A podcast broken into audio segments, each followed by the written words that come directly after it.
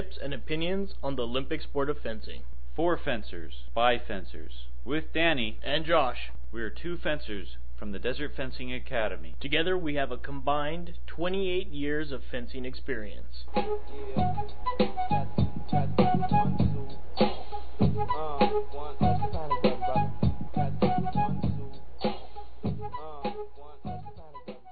Welcome to the first installment of the Fencing Club website review.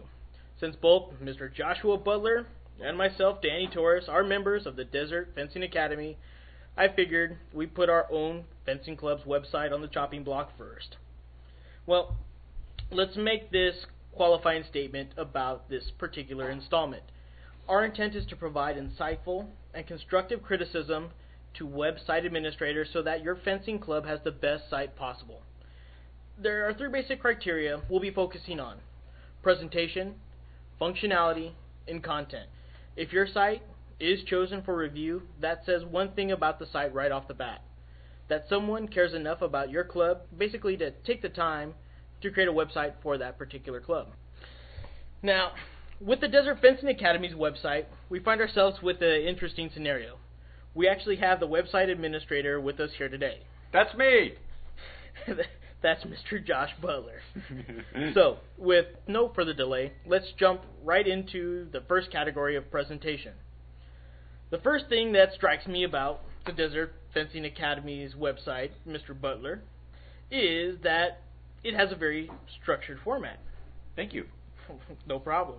It seems very clean, very simple, very precise. In fact, it almost has that new toy right out of the box smell to it. Even down to the, the the text that reads right down the center of the page as if it were instructions for that new toy.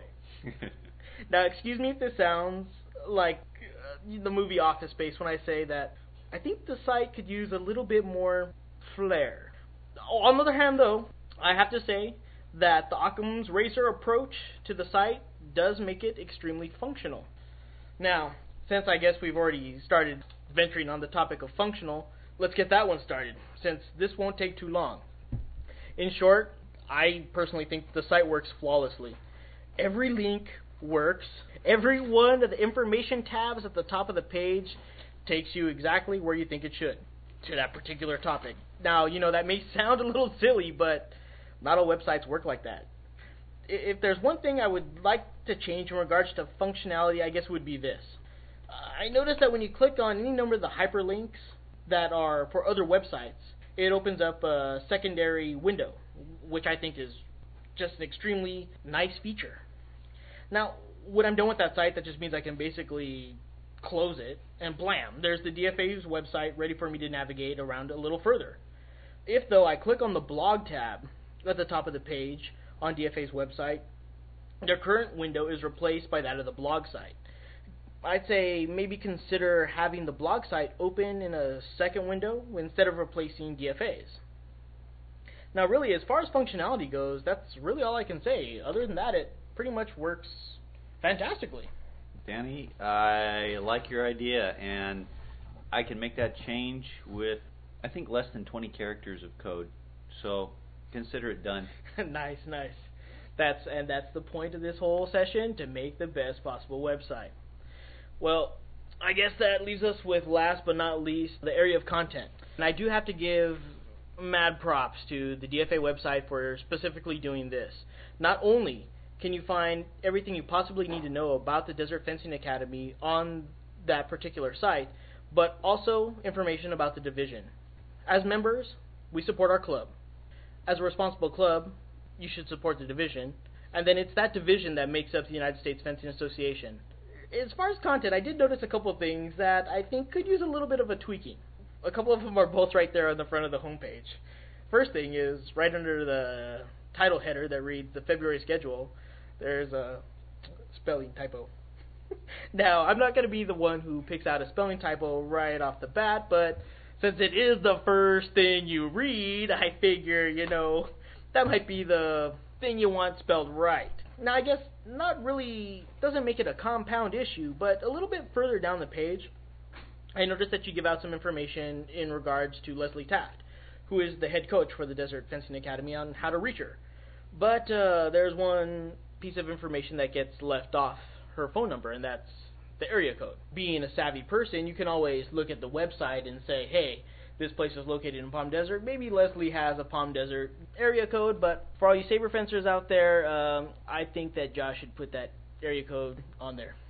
Sorry, nothing against saber fencers, but I completely agree with you, Danny, and I do need to add the area code because you know I don't know what the saber fencers would do if I didn't have it on there. Exactly. Just you know, just give them an area code.